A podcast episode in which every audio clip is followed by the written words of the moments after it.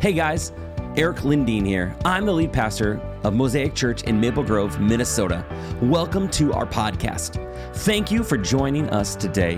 I hope this message inspires you, encourages you, and transforms you, and that this is just the beginning of a conversation between you and Jesus. Enjoy the message. Uh, good morning. So glad to see you all. My name is Eric. Good to be one of the pastors here. And welcome to the Osseo Gymnasium. You found us. Give yourselves a hand. That is great. We talk a little about who we are as a church. We say, hey, you know what? There are a lot of big box churches out there, just like there are a lot of big box stores or restaurants like Olive Garden or, or Red Lobster you can find anywhere. We are not a big box store. We are more like a food cart. And you never know where we're going to pop up sometimes. So, you know, normally we're in the auditorium. Today we're in the gymnasium. Now, can a food cart still make a difference in a city and provide awesome food and connection with people? Absolutely. So we're a lot more like a food cart uh, than a big store, and we would love to know you. So stick around, get to know someone. Um, we are a family of God on mission together, and, and we like to, to actually know each other, not just slip in and out. If that's where you're at, hey, that's cool too, but we'd like to get to know you and your story. That's kind of who we are. Our mission really is to help you learn how to love God, to know that God loves you. We talked about it last week at Easter, that we were made to be in a relationship with God, the Father, Son, Spirit, who from all time has existed in community, in love. And, and you are made to know that love, to love God in return, and then to respond and express that love to others around you. And so we just say, hey, we, we were made to serve others, not just look for our own interests, but also to those around us. How can we serve others and then make disciples? That's kind of what we're talking about today. Um, but I'm glad that you are here this morning. Uh, I'm going to be reading out of uh, Colossians one, verses twenty-six through twenty-nine. This is written by Paul. Paul is one of the apostles of Jesus. Uh, Brent warned me he was going to cut me off if I went too long. I, I didn't think that was too long yet. Uh, give me a couple more minutes, Brent. But all right, I know, I know, I know, I know. We got to get to the bounce houses. Uh, but Paul wrote this letter to uh, an early church plant of his in Colossae. And, and here's, here's what he writes. He says, "Now I rejoice in my suffering for your sake. And in my flesh I'm filling up what is lacking in Christ's afflictions for the sake of his body, that is the church, of which I became a minister according to the stewardship from God that was given to me for you to make the work of God fully known. The mystery hidden for ages and generations, but now revealed to his saints. To them, to all of you, God chose to make known how great among the Gentiles are the riches of the glory of this mystery, which is Christ in you, Christ in y'all, the hope of glory. Him we proclaim, warning everyone and teaching everyone with all wisdom, that we may present everyone mature in Christ. For this I toil, struggling with all his energy, that it powerfully works within me." Let's pray. Jesus, we thank you that you have revealed this mystery to each and every one of us. Christ in us, the hope of glory. Thank you for last weekend of taking time to celebrate and remember what you did on the cross and then rising from the grave. And we pray, God, that you'd be with us today as we sing, as we celebrate, as we have some fun, and just learn how to be mature in you. In your name we pray, amen. Paul's writing this new church plant and just saying, like, my goal is to help you be mature. And as followers of Jesus, that's our goal. We don't want to just kind of stay where we are, but we want to grow in maturity. And that's what I want to talk a little bit about. This week, Uh, we really celebrated in the course of about seven days, both of my sons' birthdays. They're here today. Uh, Joshua turned twelve this week, and a week ago, Andrew turned seven. And uh, love my boys. They both have great imaginations. Uh, particularly Andrew really thrives on his imagination. He can turn anything into a weapon. Truly, he, if he doesn't have a weapon, he could even eat his donut or peanut butter sandwich into the shape of a gun, and it becomes a weapon, or anything really becomes toys, and he has a great imagination. And I, I love looking at kids and watching them play and picking up something. You ever given a kid a toy, and they enjoy the box much more than the actual thing inside of it? Yeah, that happens, because they have great imaginations. I think what happens, though, is so many times as adults we get older, we kind of lose our imaginations. And we kind of get stuck in the same old, same old. Ever been there? But what I want us is to recapture our imaginations to think, you know, we can create our futures. We have a say in who we are becoming. Who are you becoming? See, we are all on a journey of becoming someone. With little kids, it's easy to see year after year as they are growing up, what kind of person is Andrew becoming? What kind of person is Rush becoming? It's easier to see with kids, but I think with adults, we think, ah, oh, we hit adulthood and we're just kind of fully formed. No, if you have a pulse, God's not done with you yet. He's still shaping you and making you, and regardless of the choices you've made, you can turn your life around and you can make some changes. And so my question for you is, who are you becoming? If you continue to plot out who you are now, and you plotted out ten, twenty years, is that person someone that you want to be? Is that person someone that you like, that you'd want to hang out with? I grew up in a Pentecostal church, uh, you know, uh, here in town, and I loved my church. But it seemed like their whole theory of change was just kind of let go and let God, just rely on the Holy Spirit. And the problem with that was I saw people who'd been in the church for decades, and there was still gossip, some of them. Some of them were still unkind and impatient. And I thought there has to be more than simply kind of letting go and letting God, of just showing up to church on Sunday morning and then having no intentional spiritual formation. And I've shared this out, right out of college. I went to go work at a, a large church here in town called Eagle Brook. Eagle Brook does great work. They're one of those big box churches. But really, our kind of method of spiritual growth was information plus inspiration plus willpower is going to equal change. Hey, we're going to give you some great sermons, some good information. We're going to inspire you with some encouraging music. And then you're going to add the willpower in, and that's going to change you. The problem is we all have a limited amount of willpower. And it seems like just information, just inspiration alone isn't enough to equal change. And so how do we become the kind of followers of Jesus that God wants us to be? And I think if you look at what change takes and change theory, it really takes three things. You have to have vision, intention, and a means. You have to have vision, intention, and change for anything you want to change in your life. So first of all, a vision. Do you have a picture in your mind of the kind of person you want to be in your however old you are, but you know, thirties, forties, fifties, sixties, seventies, eighties. See, I don't think that we can achieve perfection this side of heaven, but I think about my grandma Lindeen, my dad's mom, and I don't think she sinned since like back in the nineteen seventies. She was the kindest, most gentlest person I'd ever met in my life. And she's been gone about twenty years now, but man, she was just exuded the peace and the presence of Christ. Is this Iowa farm wife and, and raised five kids, and it was just a wonderful woman. But have you ever met someone maybe in their eighties or nineties, and man, they are not a joy to be around. They are just a sourpuss, and you know, everything is just wrong. It seems like when you meet people in their, you know, eighties, nineties, they're often one of those two things, right? They're often someone who just seems like so holy and gentle and kind and just exudes that Christ-likeness, or they're just kind of bitter and angry and and yeah. See, we're all on a journey of becoming someone. So who do you want to be? Do you have a vision for your life? Paul says we want you to become mature in Christ. You have to have a vision, say, all right, if that's our goal, if I look at the life of Christ and say, you know what, he is attractive to me. I look at the stories of Jesus, and what did Jesus do? Jesus welcomed the outsiders in. Jesus was patient and kind with children. Jesus spent time with his friends in conversation and wasn't in a hurry, wasn't rushed. That everyone who interacted with Jesus felt fully seen and fully known. That Jesus valued women in a society that really didn't at that time. That Jesus called religious people to the carpet. Hey, you can do better. And ultimately, he went to the cross for our sins, and then he rose again. See, Jesus was a rabbi. He was a teacher. And each rabbi had their own system of teaching called their yoke. And Jesus says, hey, my yoke is easy, my system of teaching. It's light.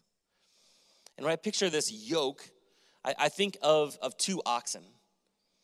And and and I picture Jesus is, is wanting to be right next to us. And, and we've got that harness on. And he's like, hey, I'm going to walk right beside you, Brian. And I'm going to carry the heavy load here, but you're going to have to do some work too. But we're working, walking side by side together. That's Jesus' hope for us. See, Jesus, as a rabbi, he has a system of teaching, his yoke, but he also had his apprentices. It's the Hebrew word for Talmidim. See, in Jesus' day, there would be different rabbis who had different systems of teaching. And they would invite their disciples, hey, come follow me. This is my interpretation of the law. In fact, there was a common Old Testament saying that they said, may you be covered in the dust of your rabbi. May you be so closely following behind your teacher that as he walks and kicks up dust, it's covering you as well. See, that's our vision. Say, hey, we want to be like Jesus. We want to be his Talmidim, his disciples, his followers. See, following Jesus is something that you do. See, transformation takes more than just listening to Sunday morning sermons or reading the verse of the day. Ancient Christians knew there was something they had to do to take on this yoke, walk side by side with Jesus, to follow him. This won't just happen. You have to put it in practice. Here's how Dallas Willard, kind of one of the fathers of spiritual formation, he puts it this way: spiritual formation in the Christian tradition is a process of increasingly being possessed and permeated by the character traits of Jesus as we walk in the easy yoke of discipleship with Jesus, our teacher. So we have to partner with Jesus. Dallas Willard says it also this way, that grace isn't opposed to effort, it's opposed to earning. We sang this, that on the cross, we don't have to earn his love or favor or friendship or forgiveness. Grace is opposed to us trying to earn that, but it's not opposed to effort. If we want to be like Jesus, we're going to have to put some effort in. And so I just want to talk about a couple things as uh, today about what are some of those things. And here's three things that I think will help you walk in the way of Jesus. This is, isn't an exhaustive list, but this is some great things. Number one, biblical teaching. In Acts two forty-two, it says, and they devoted themselves to the apostles' teaching, to the fellowship, to the breaking of bread, and to the prayers. I do believe that God has gifted pastors, communicators, to share the word of God. And now, today, man, you have access to so much good teaching online, uh, you know, uh, on podcasts, on YouTube. Come on Sunday mornings, take notes, learn. We say a lot, we don't want to just give you a bunch of information. We want to help you have a life of transformation.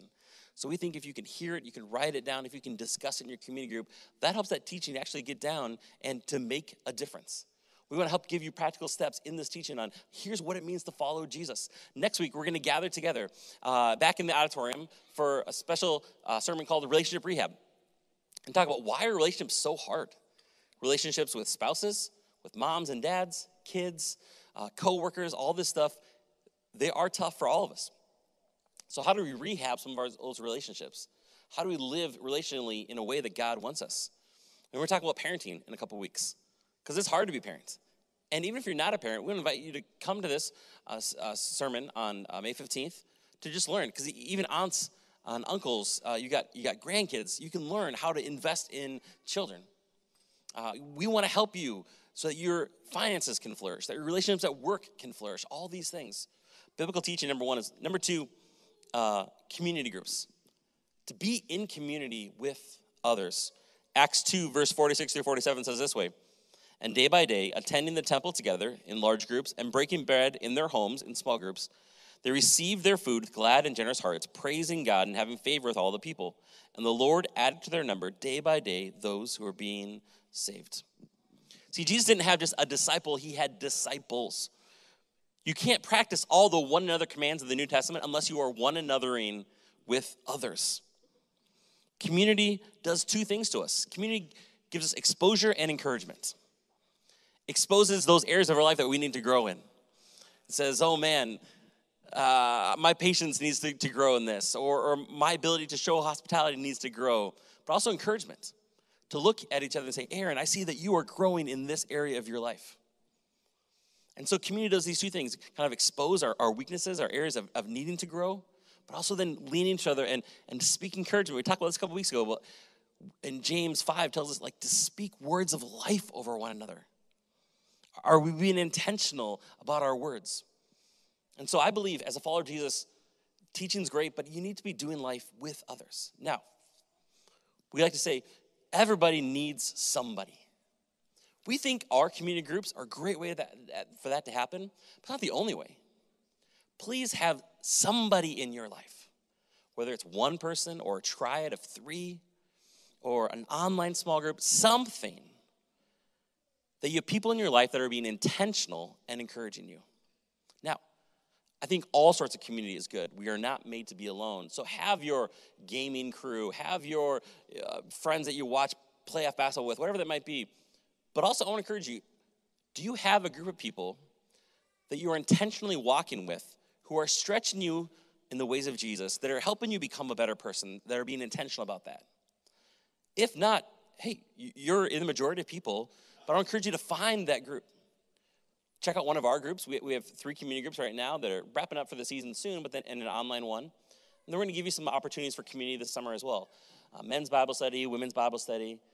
I just think life is too hard to do it alone. Jesus had his disciples. We have to walk with others. And then number three, one-on-one discipleship. In Matthew twenty-eight, nineteen through twenty, as Jesus was getting ready to go back into heaven, he said, "Therefore, go and make disciples of all the nations, baptizing them in the name of the Father and of the Son and of the Holy Spirit, and teaching them to obey everything I've commanded you. And surely I'm with you always to the very end of the age." That's that word apprentice, that Talmidim word. Jesus says, go make disciples, not just converts, not just people who say yes to Jesus and then nothing changes. Teach them to obey everything that I've commanded you.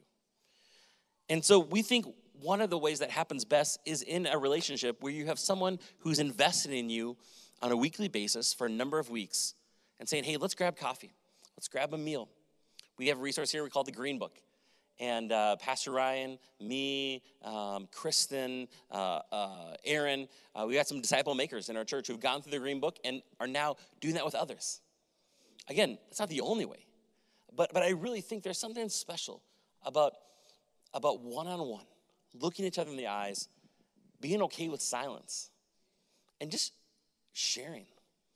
Hey, man, here, here's where I'm struggling. Here's where I need some more hope in my life. Here's where I need a little more patience.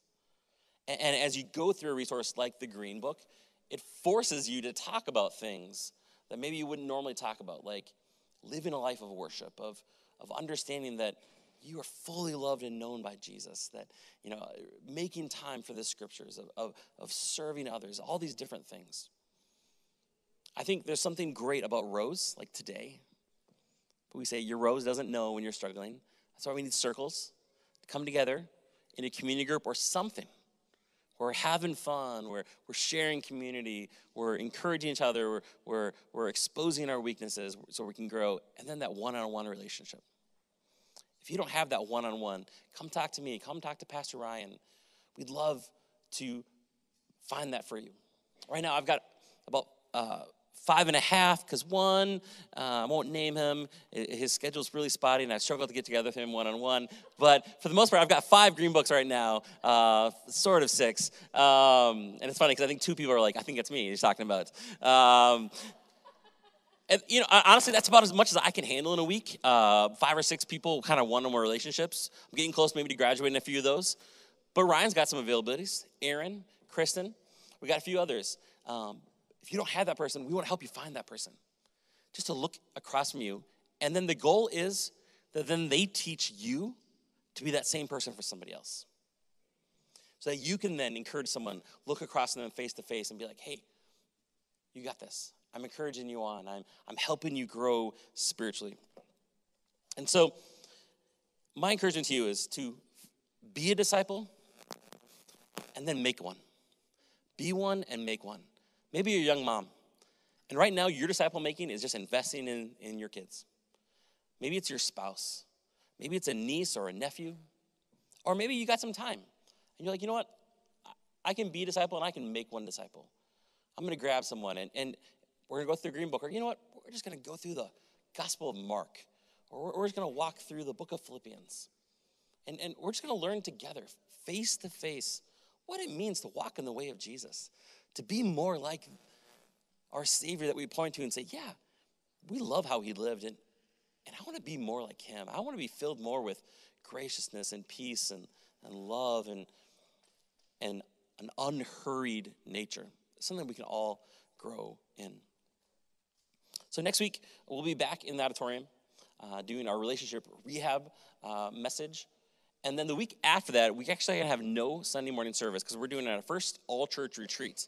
If you've not signed up yet, we'd love to have you sign up. This isn't just for families. Uh, it's for anyone who wants to come. It's at Trout Lake Camp, which is about two, two and a half hours north of here. Uh, it's a great experience. Basically what we're doing, we're going to get there Friday night, uh, and then uh, we'll have a little kind of uh, service, worship, some teaching, Saturday morning worship teaching after breakfast. Uh, we'll have lunch.